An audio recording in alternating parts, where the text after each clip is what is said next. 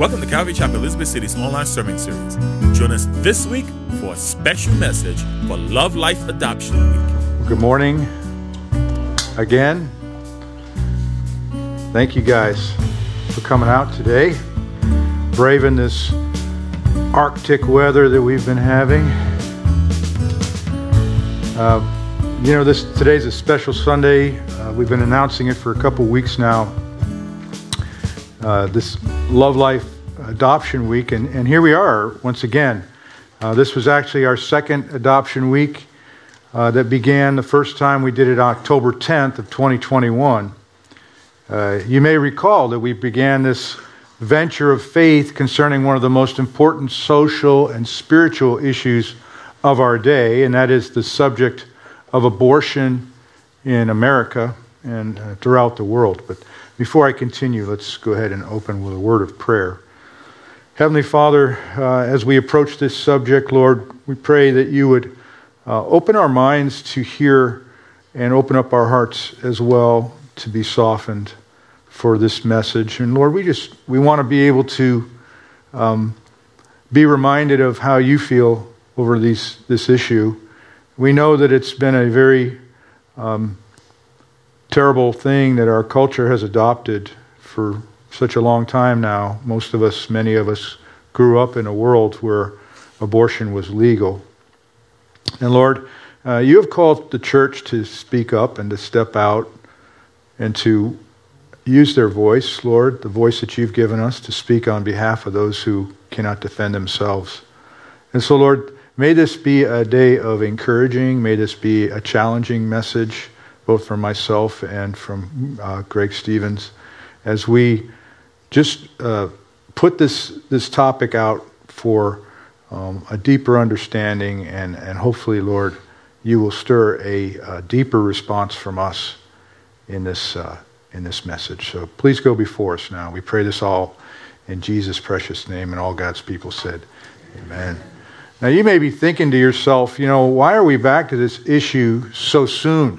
Know, we just talked about this last October. It wasn't that long ago. And to that, I would respectfully say that there are many issues seeking to divert our attention away from what God sees as very important. That is the sanctity of life and the protection of the unborn. And so I believe it's important that we take advantage of the opportunity that we have living in a free nation to exercise our faith and let our voices be heard in the public square, especially because we have that freedom to do so. It would be a waste. You know, we're not given freedom just to live lives, um, you know, that are self indulgent. As Christians, we're given this freedom. God has provided. We don't know how long it's going to last, honestly. And He has provided it to us so that we might be useful for the kingdom. And that's not in any way to say that you're not. I'm just, you know, this is just another aspect. I'm here to encourage you and to exhort you and me to walk by faith and to speak out. We live in a world of wars, rumors of wars, plagues. You didn't think that would happen, did you? Natural disasters, economic distress, and moral chaos, moral disintegration. It's the world that you and I were born into. And if the Lord tarries, it'll be the world that we die in as well as we wait our Savior's return.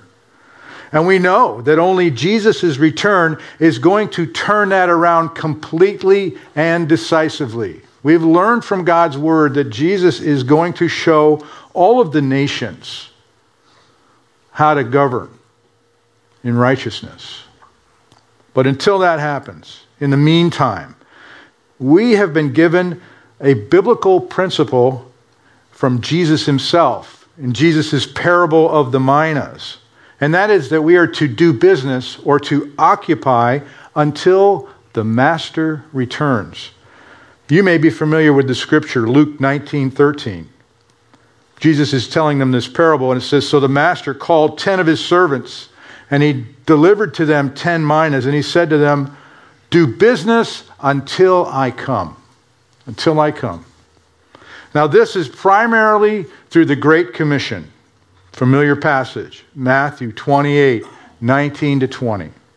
says, Go therefore and make disciples of all nations, baptizing them in the name of the Father and of the Son and of the Holy Spirit, teaching them to observe all things that I have commanded you. And lo, I am with you always, even to the end of the age. And amen for that.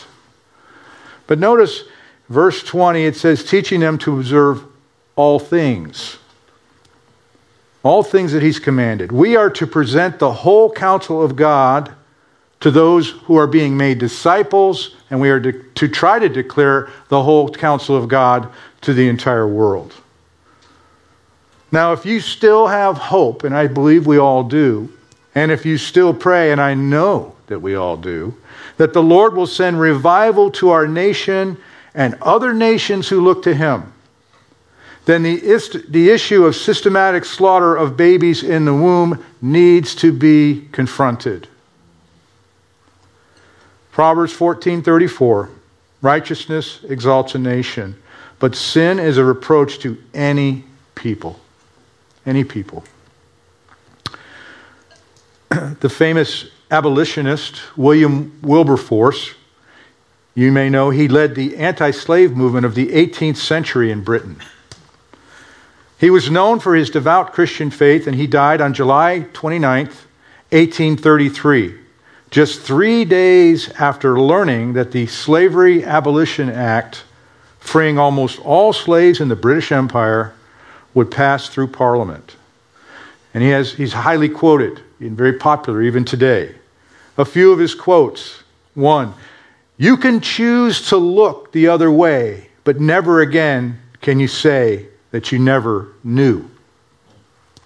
Another one, it's a challenge for the church. He says, Surely the principles of Christianity lead to action as well as meditation.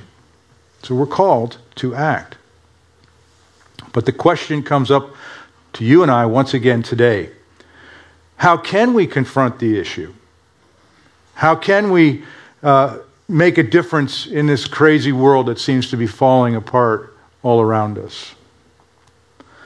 Well, it's good to understand that, first of all, God, how He thinks about this, okay? You know, his, what He thinks about things and what He declares is the most important thing for everyone. And God has a personal hand and a specific plan for each one of us, and we need to be reminded of that. We look in Jeremiah 1 5. He writes, the prophet writes, uh, speaking for God. This is God's voice speaking through the prophet. It says, Before I formed you in the womb, I knew you. Before you were born, I sanctified you. I ordained you a prophet to the nations. Before, in other words, not yet. I formed you. To be formed is to be made in the womb at conception. Okay? Life begins at conception. He says, I knew you. To be known is to be acquainted with. This is what we call divine foreknowledge of God. And this supernatural characteristic of God sort of bleeds over into us, doesn't it? Because we're made in his image and his likeness, you and I can picture a child. We can picture a child, uh, a son or a daughter, or a grandchild, or a sister or a brother. We can picture a child and what he or she might be like and how we would be as parents or family members. You know, we're given that, that vision, if you will, of a child in the womb, and that sort of comes into us, and it kind of, the, the, the fact that we're made in God's image and we, we share in his likeness to a degree, even though sin has, has done a terrible thing, we are often, we can still relate to how God feels when you see a, somebody's pregnant and you can you, you picture and you pray over that child, perhaps, if you're, if you're a Christian. I know you do. And you pray for their health and you pray for all the things that will happen because you know that God has a plan for them. And so you share with the Lord that sense. And He says, Before you were born, I sanctified you. Before you were born, in other words, to come out or come forth, life now outside of the womb. He says, Before that happened, I sanctified you. And those who support abortion can no longer deny that the unborn are simply a clump of cells. The technology will not allow it, the science will not allow it. Instead, they will seek to assert that personhood is when it, life really matters, and that actually doesn't happen until birth. You know, the personhood of a person. This is all. This is just a silly uh, semantics, a play on words to make excuses. This is obviously not supported by God's word or science. Unborn babies experience pain and distress just like a person. They feel it. And he says, Before you were born, I sanctified you, I set you apart, I prepared you, I ordained you a prophet to the nations. Now, this is specific to this Jeremiah, it was specific to him. I set, I ordained you, I appointed you a prophet, a genuine spokesman for God. You might argue that this was specific to Jeremiah, like we just said. You can't apply this across the board of humanity, can you? Well, not in the specific sense of being a prophet to the southern kingdom of Judah in some 600 BC, no.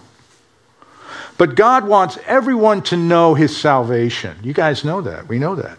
2 Peter 3 9, the Lord is not slack concerning his promise, as some count slackness, but he's long suffering towards us. And he's not willing that any should perish, but that all should come to repentance. In the Old Testament, Ezekiel 33 11, say to them, again through another prophet, the Lord says, Say to them, As I live, says the Lord God, I have no pleasure in the death of the wicked but that the wicked turn away, turn from his way and live, repent, turn, turn from your evil ways, for why should you die, O house of Israel? In other words, there's hope if you will repent. But if not, Luke 13, 5, Jesus said it very plainly. He says, I tell you, no. But unless you repent, you will all likewise perish. Now, why does God want everyone to know of his salvation? So that he can fulfill his plan and purpose through us, through a person.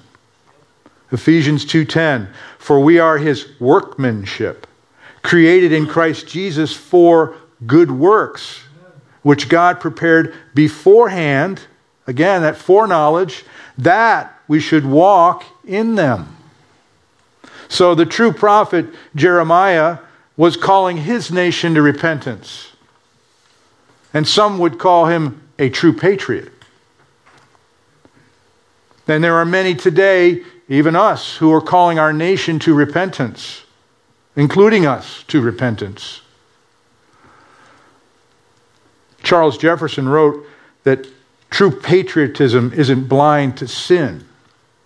He says, He, Jeremiah, loved his country so passionately that he was willing to die for it as a traitor. He loved his country so intensely that he would not leave it even after Jerusalem was in ruins. Warren Wiersbe writes, he says, Imagine a patriot like Jeremiah being called a traitor. Yet many a courageous leader who has dared to expose the lies and call a nation to repentance has been called a traitor and publicly accused.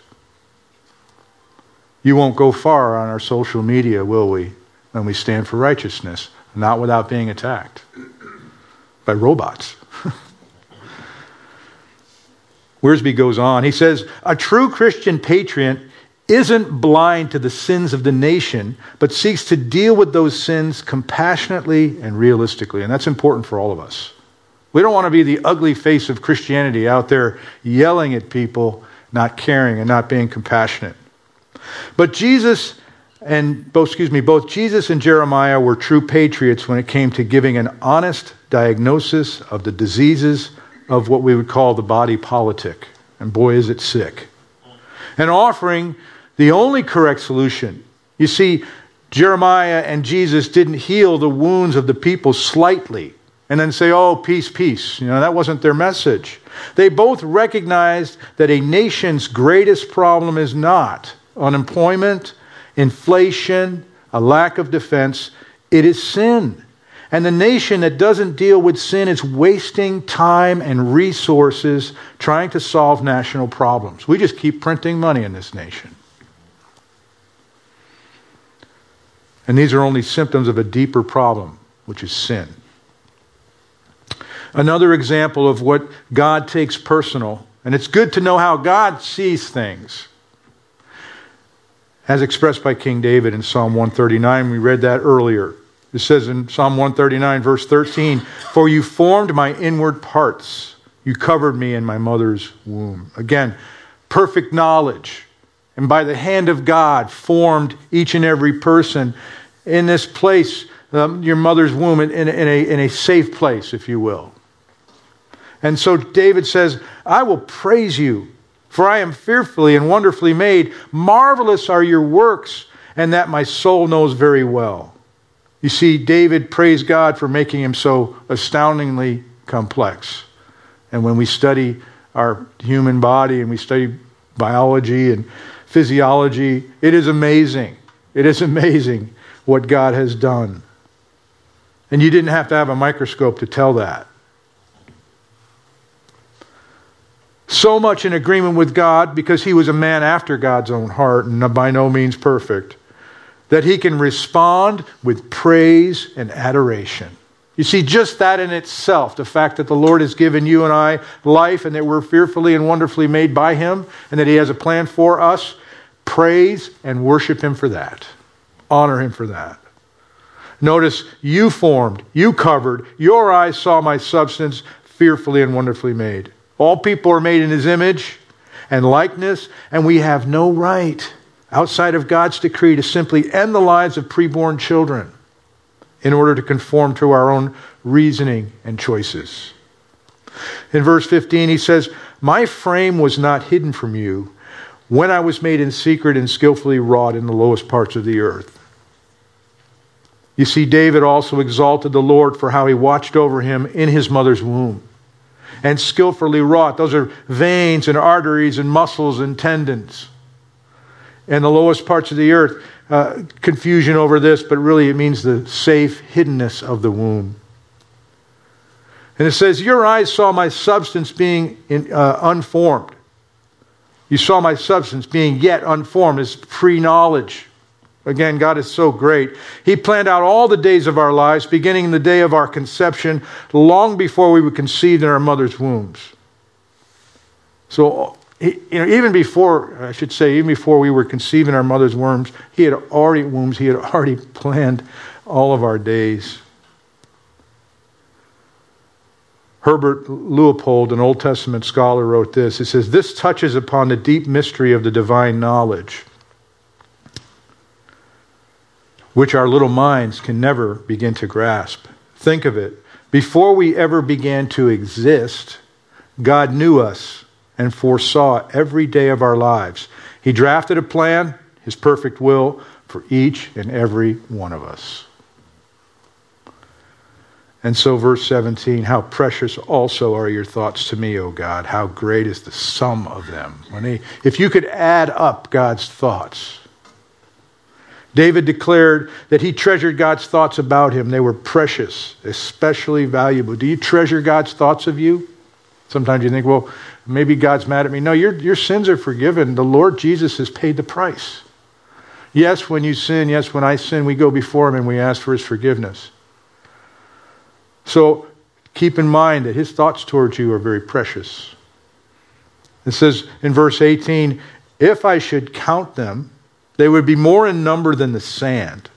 So you cannot count them. When I awake, I am still with you. He declared that God's thoughts about him were so great that they outnumbered the grains of sand by the sea. And this realization caused David to stand amazed at God's highly detailed plans and purpose for his time on earth. And then if he closes with, When I awake, I am still with you. Every morning when he awoke, David rejoiced in God's presence with him. Every day was a fresh opportunity to walk with the Lord and to bask in his presence. It's the simple things. The fact that we were created by a mighty God creator who has a, a life appointed for us beyond the grave.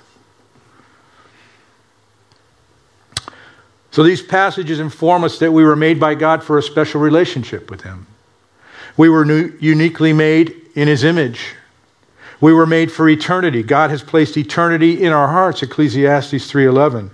We were all custom made by God with an individual plan for each of our lives. It only takes a few verses of Scripture to recognize where God stands on the subject. Abortion's evil. And even though it's legal in many places, but God has a warning. Remember Isaiah 5:20. Woe to those who call evil good and good evil, who put darkness for light and light for darkness, who put bitter for sweet and sweet for bitter. We know that it goes against the science. Because when you follow the science, it's a baby. And so if it's a baby, then abortion is murder.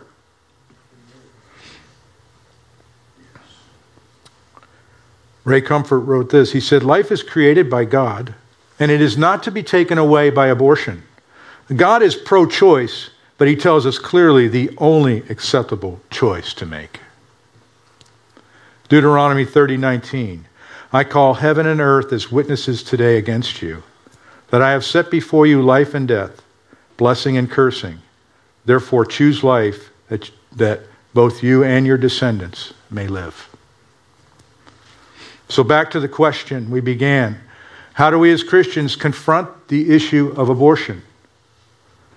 Perhaps we used to think that it was going to be solved at the ballot box. And for those of you who think that this is a discussion about politics, you are so wrong. I am sorry. This is, this is a discussion about what Greg's going to tell us is the number one issue of our time. A lot of things are happening, and like we said, we live in wars and rumors of wars, and terrible things are happening. We're well aware of that, and we pray for that. So, what can we do? Well, one, we can speak up. The Bible calls on God's people and society's leaders, who He will hold accountable, both God's people and society's leaders, to speak up, defend, and rescue those who cannot protect themselves. Proverbs 31, 8 and 9. It says, Open your mouth for the speechless in the cause of all who are appointed to die. Open your mouth and judge righteously and plead the cause of the poor and needy. So we are to speak up.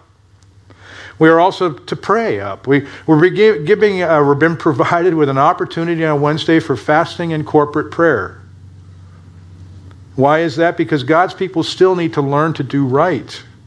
We must. Isaiah 117 says, Learn to do good, seek justice, rebuke the oppressor, defend the fatherless, and plead for the widow. This isn't some woke thing. This is biblical right here. Isaiah the prophet was issuing a warning to God's people about false worship. They were hypocritical in their approach to God. They were playing church. And so Isaiah also offered a solution repentance followed by action. It's one thing to feel remorse and say that I'm sorry, but true repentance is demonstrated by true change. So we're to speak up, we're to pray up, and yes, we're to step up. We have also been provided an opportunity on Saturday to physically stand across the street from an abortion facility in Raleigh, and Greg's going to talk a little bit more about that. You see, God's people have a message of hope, but we must bring it into the light with a humble cry. God's love, mercy, and grace are all part of what a believer has for their testimony. Romans 3:23, we know that for all have sinned and fall short of the glory of God. So we can, tell, we can testify to God's grace and mercy. Perhaps you've had an abortion or you've encouraged an abortion, or you've funded an abortion. You know, the Lord has made a way for forgiveness. Don't ever forget 1 John 1 9. If we confess our sins, He is faithful and just to forgive us our sins and to cleanse us from all unrighteousness. And I can assure you that we in this church are not going to sit in judgment over anyone. Our desire is that all of our lives would be continually changed by His Word, working through the power of God and the power of the Holy Spirit. But you know, the gospel is the only hope. We must be faithful to declare it. We're offering again another class starting tomorrow night, The Way of the Master. That's one method of evangelism. It's a very effective method. Knowing that the gospel is the only hope, and I've said it several Sundays now, we, you and I, must be faithful to declare it. And it's helpful to be in a group of believers to encourage one another to do that. Social, social justice alone won't bring a change, the, the change the, that God promises. Stopping an abortion through a loving confrontation is good, is good, and, and you'll hear about that, but it may be only a delay because of those soils of the heart, the rocky, the thorny, and the fertile soil. Only a heart of fertile soil will see spiritual change. So, only when lives are truly changed by the gospel of Jesus Christ can we see a shift in the culture. And that is where you and I come in. The Apostle Peter gave a very spirit filled sermon in the book of Acts, which he concluded with an exhortation, Acts 22 uh, 38 through 39. He said this Peter said to them, Repent and let every one of you be baptized in the name of Jesus Christ for the remission of sins, and you shall receive the gift of the Holy Spirit. For the promise is to you and your children and all who are afar off, as many as the Lord our God will call. And the world was never been the same since then. And that's the world we live in. So we started this message with this question What can we as a church, the body of Christ, do to stand against this abortion industry? How can we affect change and put an end to the legal and increasingly unrestricted abortion during our time. We've laid it out, and, and now Greg is going to come up. I'd like to, uh, if we could, I'd like to invite Greg Stevens to come up and give us uh, a message. Greg is from Love Life Raleigh. Many of you have heard him speak before. He spoke in October, but I would like to ask him to come up and continue with the, this morning's message.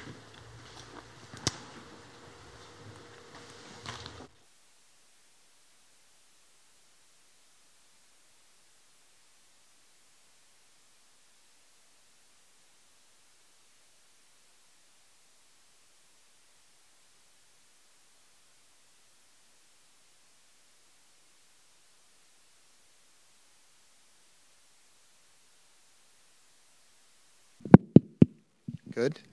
All right. Good morning. Thank you, Pastor John. Uh, thanks for having me. My son Johnny is with me back in the corner there, and uh, this is our second year here. So this is our father-son trip, and we really enjoy it. We feel like uh, you guys are family. So thanks for having us. Um, we really appreciate the friendship and the partnership to rescue the unborn and to see God move in this area. Um, I want to start with a video. This this video is really going to capture everything that I'm trying to communicate. So it's about five minutes, and uh, and then I'll come up and share right after it. I didn't know who Christ was until almost three years ago. It was something that I believed in, but I didn't have a passion about being pro life and standing for babies. Day and age that we're living in, and all the turbulent times going on right now. Uh, that wasn't a time to be a Christian that was sitting on the bench. I learned about Love Life in February, at the end of February. I started volunteering and going out there on the sidewalk. January the 24th of 2021 is when we first started Love Life in here in Southern California. We went to our boot camp training in February. It was like, well, let's let's do it. So I walk up and there's nobody on the sidewalk. And I say, Lord, okay, there's only five more minutes left. And I ran over really quick, and this young, beautiful woman rolls down her window about this much. and she said, Yes. And I looked at her and I smiled and I said, I don't know what you are here for, but if you have missed your menstrual cycle, your baby has a heartbeat, 10 fingers, and 10 toes, and I can show you what your baby looks like today. When I was young, I had an abortion. I was 21. I was pregnant the second time. I had a miscarriage and I was devastated because I really wanted to keep the baby. And sitting there in the ultrasound with her, I told her she gave me a present that no money could ever compare. It was a blessing to see a baby on an ultrasound because I didn't get that on my first. And I got to hear a heartbeat because I never found one with my second baby. It was a Thursday, and I said, Tomorrow is Good Friday. Would you like to go to church with me on Easter? And she said, Yeah, that would be nice. We went to church, we sat together, and at the very end, when Pastor Jack did the altar call, it was so beautiful. She got up a woman I just met about a week in front of an abortion clinic is now choosing not only life for her baby, but eternity with the Lord. I found out that I was pregnant at three months. I already had in my head like I wanted someone to change my mind or give me some type of hope or something before I go in there. I was just like so excited, like I just wanted to tear up a little bit. I was just so happy to see a life moving in me. I just knew in my heart that I was keeping her. Because that day, like, I called everyone. I was like, I'm keeping my baby. I don't care what anyone thinks, I'm keeping her. Receiving a, a, text message that not only was a baby saved, but a, a mom is now a part of the family of God. I remember when Anna called and told me, and her, I think her exact words were, it was an amazing day of grace. We had a, a, gender reveal party for her. We had a baby shower for her. The word got to me that she's being baptized by Pastor Jack. And, and she, she wants you to be there, to be a part. It's a, t- a moment I'll never forget. As she came out of the water, just the laughter and, and realized, thank you, Jesus. Were we just a part of like a miracle, a life being saved? And then more stories start happening and more women start getting saved. This happened last week and this happened yesterday. In Riverside, in Corona. I pray to the God of heaven and earth, watch him work, and then we will see revival in our land. I pray that Love Life will spread faster than the wildfires we have here in California, and I want it to be a revival. God calls us to do things that we think are impossible because God wants to stretch you. He wanted to stretch me. You see God start to change your life, even if you're not looking for it. Lord is moving her, He is using her. She's even actually gone out and is now counseling and trying to encourage other girls to keep their babies. I know God is moving in her life and He's not going to stop. Just looking at baby names, I see Namara and I'm like, oh, I never, that's a nice name. It also means grace of God. So I was just like, oh, she's my little grace of God. So that's why I chose her name. I don't want to just have these beautiful young women at these clinics choose life for their baby. I want to walk in life with them. And this is why Love Life has just changed me. But I know the Lord's hands is in it because He's changed my heart a heart of stone into a heart of flesh.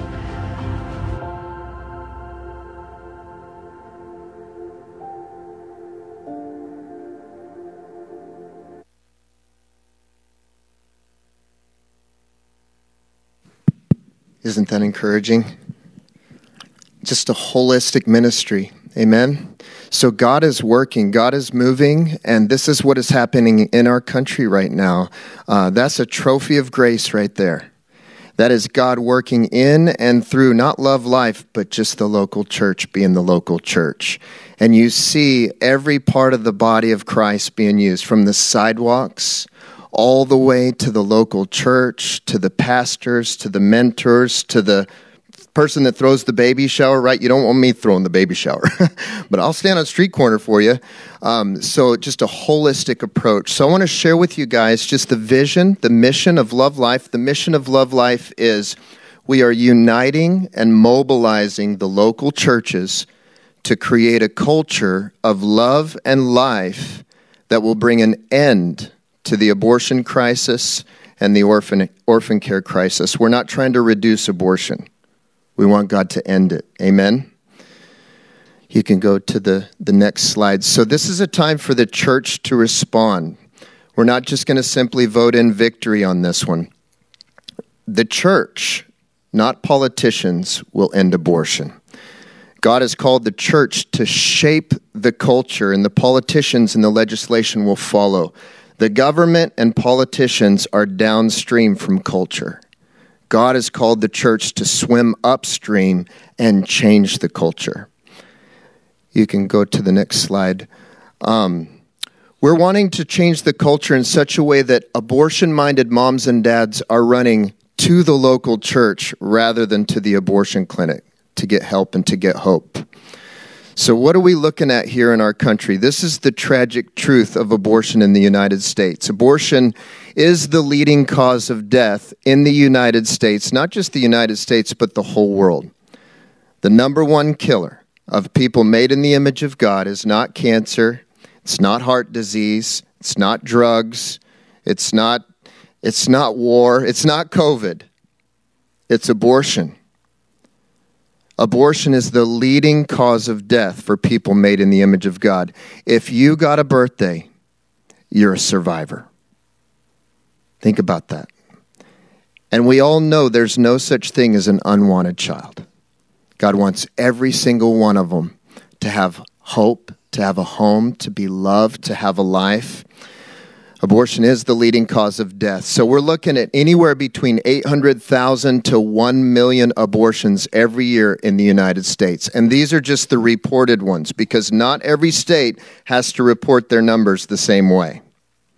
That's about 17,000 abortions every week.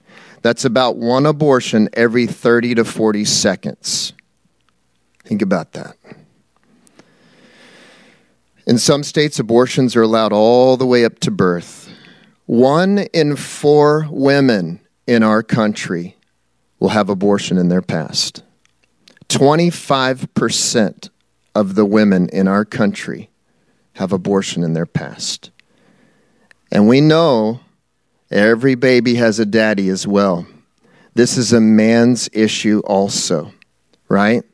That when a man, when a young man, when a boyfriend will rise up and take responsibility not just for himself, but his girlfriend or his wife, oftentimes she'll choose life. If he'll just provide and protect and partner with her, she'll choose life. When they do interviews with moms after they get uh, abortions, a lot of the times they say, look, if he would have just stepped up and, and said, yes, let's keep this baby, I would have done it. So they just feel alone they feel abandoned. Unfortunately, they also ask them what their religious affiliation is, and up to 54% will identify as a Christian. Now, we know that doesn't make you a Christian just because you say you're a Christian, but many of them will say they've been in church within the past month.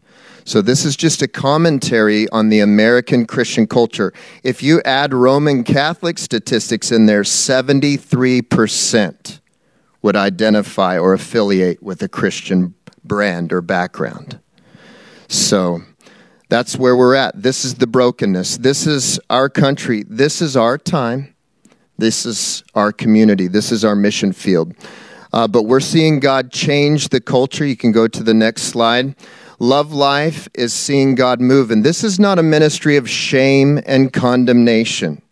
This is a ministry of healing and restoration. We're not out to protest or picket or harass or shame or judge. We're seeing God rescue people. And we believe in the power of the gospel before, during, and after abortion, right? So we also know if one in four women have abortion in their past, that means there are women in the pews that maybe they haven't been forgiven yet, or maybe they're forgiven but not fully free right? Walking in the freedom that Christ gives them. So we also provide and encourage women to get plugged into post abortive Bible studies and, uh, and get free and allow what the enemy means for evil, allow God to use that for ministry and opportunity. So we're not out there cursing the darkness, we're bringing the light. Amen. You don't turn off the darkness, you just turn on the light. Um, so we're seeing God heal hearts. We are seeing the, the heart of God for marriage, family, and children being restored, one life at a time. You can go um, to the next slide. So here's the rebuilding that's taken place. In the past five years with Love Life, we've seen over 3,600 families choose life.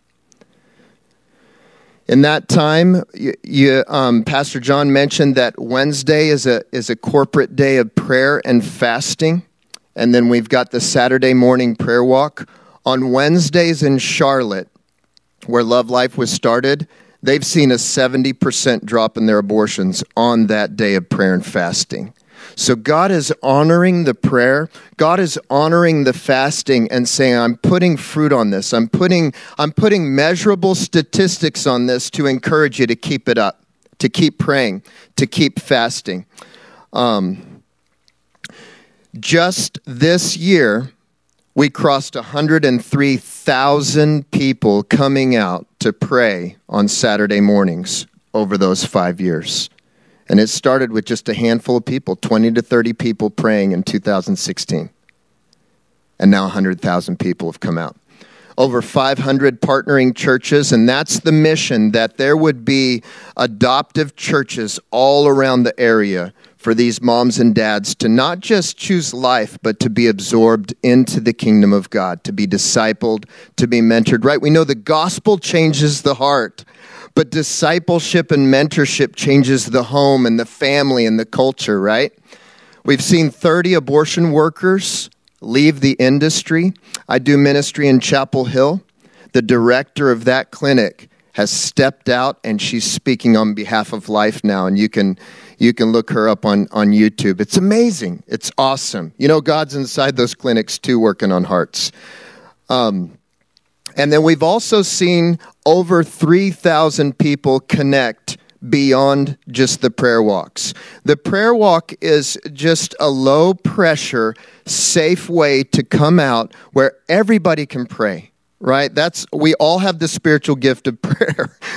we all have that. We can all do that. Not everybody's called to stand on the sidewalks and hand out flyers. Not everybody's called to mentor or throw baby showers, but we can all pray. Right? So the prayer walks are designed so that we can all participate, but it's from those prayer walks that the Holy Spirit stirs up hearts and people say, I want to do more.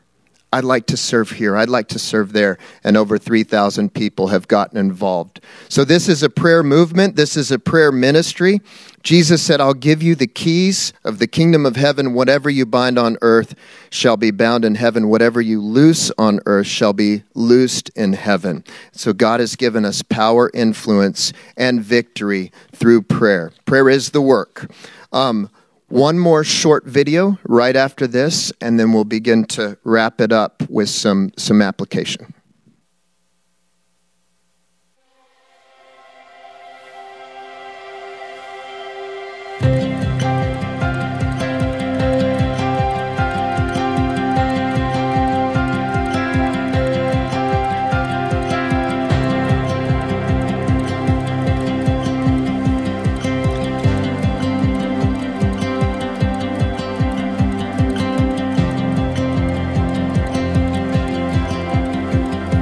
Everyone can do something. Everyone can do something. It's not right for one pregnancy care center to shoulder the burden. It's not right for one church to shoulder the burden. He's called the body of Christ to be the hands and the feet of Jesus. We need to pray, church. This is a spiritual battle that must be fought with spiritual weapons. I'm going to encourage you to make this part of your daily prayer rhythm. I'm going to challenge you to take a day of the week to pray and to fast. Take a meal to pray and to fast. This is the greatest moral issue of our time. It deserves our attention. It deserves our prayers. It deserves our focus. It's time for God's people to come out of the closet about what we believe and to take a bold stand for godliness. There was a young girl that was out on the sidewalk that day when that mom came for an abortion. And God used a young girl that said yes to Jesus and she was out there being faithful to King Jesus to hurt to turn the heart of that mom around to begin loving her child and make the choice for life. So I'm speaking to the young generation, I'm speaking to the older generation and everybody in between. Everyone can do something. Acts 17 26 tells us this that God picked the time and the place in which we would live.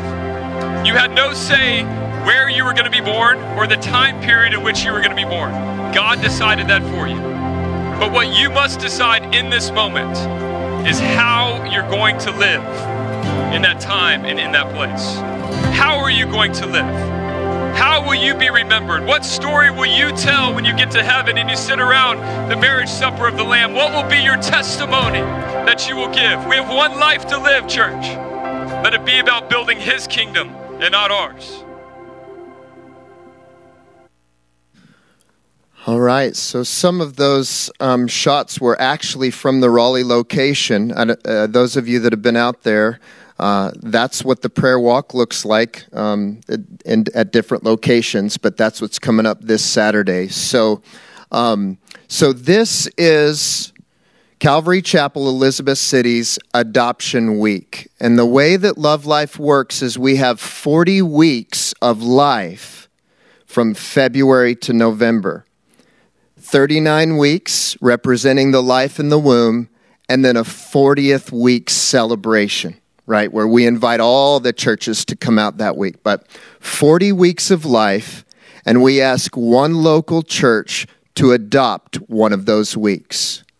So imagine with me now 40 different churches that year hearing, praying, and fasting coming out and standing for life and interceding and allowing God's Spirit to move their hearts. Imagine how that changes the culture to life, to love. Imagine how that's bringing the light out, right? That's what God is doing. And so this week is your adoption week, and today is your here component right? And this, this little method's taken right out of the book of Nehemiah, chapters 1 and 2. If you remember, Nehemiah was called to, uh, to be a leader, but Jerusalem was broken down, the walls were broken down, the city was broken down, and Nehemiah heard about it. That was the first thing. He heard about the ruin and the wreckage, and his heart was broken. And then what did he do? Just get busy? No, he didn't. Second thing is he prayed and he fasted and he sought God. And then God opened up a door for Nehemiah to go and see the wreckage and the ruin and the brokenness with his own eyes. And then when he saw it for himself, God used him to mobilize the troops and to connect God's people to begin to rebuild. And that's what the week represents four simple parts hear, pray, go, and connect. Today you're hearing about the tragic truth of abortion, the brokenness, the ruin, the wreckage. Wednesday, we're asking you as a, as a community of God's people to, to pray and to fast and to cry out to God that He would bring an end to it locally. And then Saturday morning is your mission trip. Your short term two hours. Well, when you get there, it's about two hours.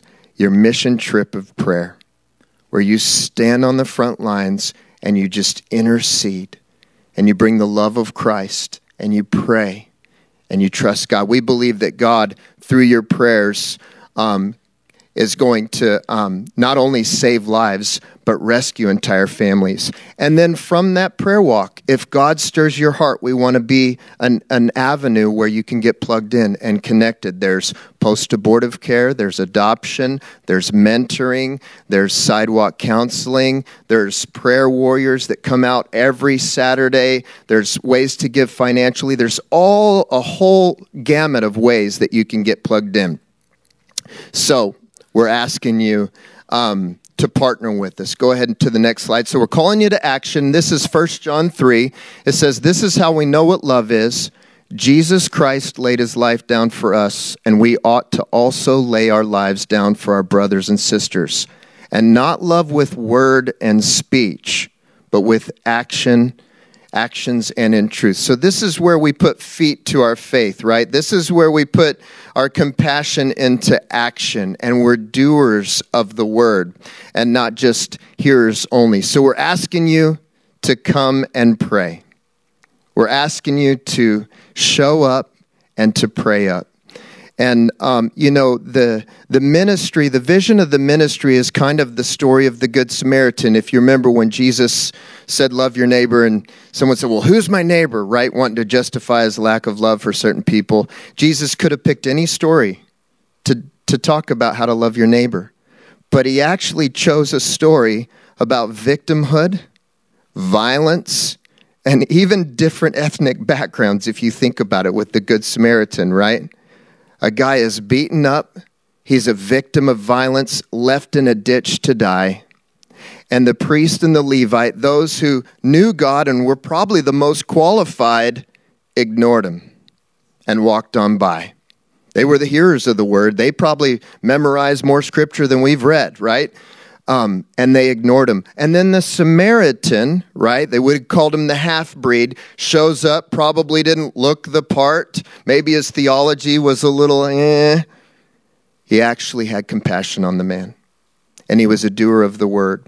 And he reached down and he helped the man, but he didn't do it all he transferred the man to the inn. Remember, he took him to the inn, and it was there he stayed, and he told the innkeeper, hey, um, if he needs to stay an extra amount of time, I'll pay you back, right? You don't say, I'm going to pay you back to a stranger. You say that to someone you have trust with. So there was a relationship between the Samaritan and the innkeeper. And so he wasn't just lifted out of the ditch, but he was healed and restored. And that's the holistic approach of the church, the two handed approach the Samaritans on the front lines transferring these young families into the kingdom of God, into the local church where they can be fully healed, mentored, and encouraged, right? Go ahead and go to uh, the next slide. Thank you. So, we're asking, you don't have to read all that, but we're asking you to come out and just pray.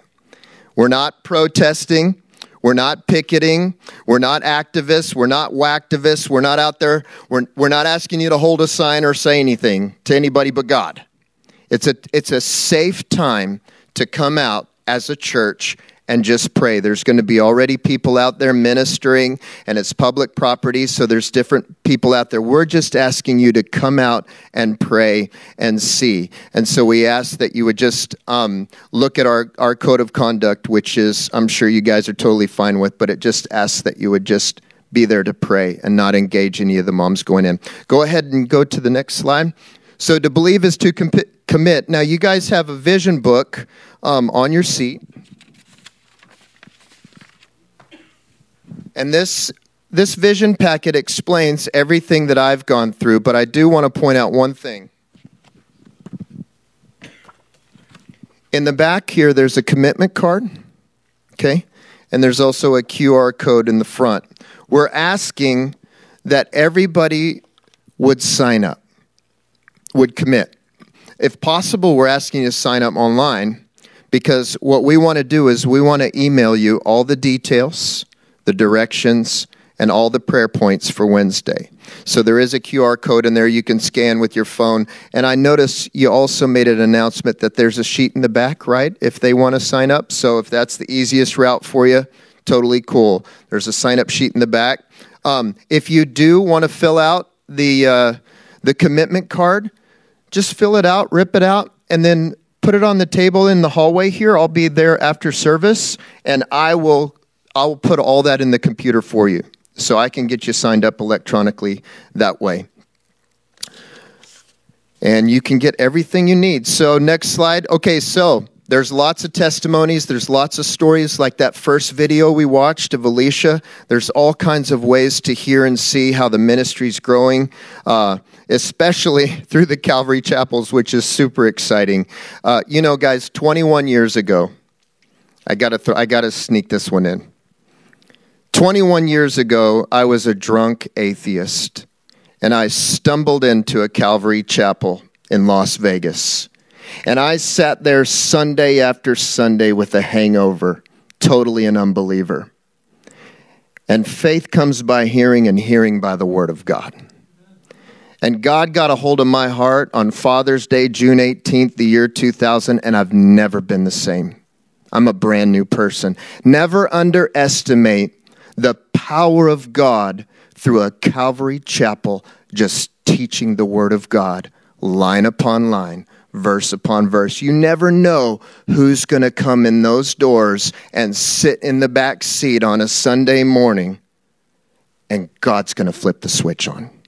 So I just want to encourage you guys because I got a special place in my heart for Calvary Chapels. But um, so you can hear testimonies, and this Wednesday, please pray and fast, however that works for you.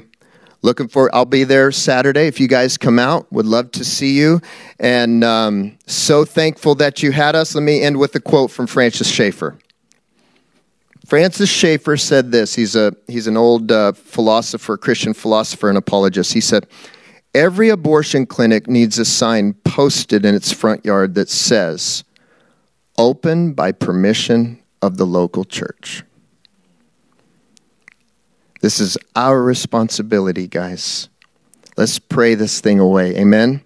Let's see the Lord defund this thing. And, uh, and so Saturday, come and occupy the devil's front porch and let's just pray this thing away. Amen. Thanks for having us, guys. God bless you. Thank you for joining us today for Calvary Chapel Elizabeth City's online sermon series.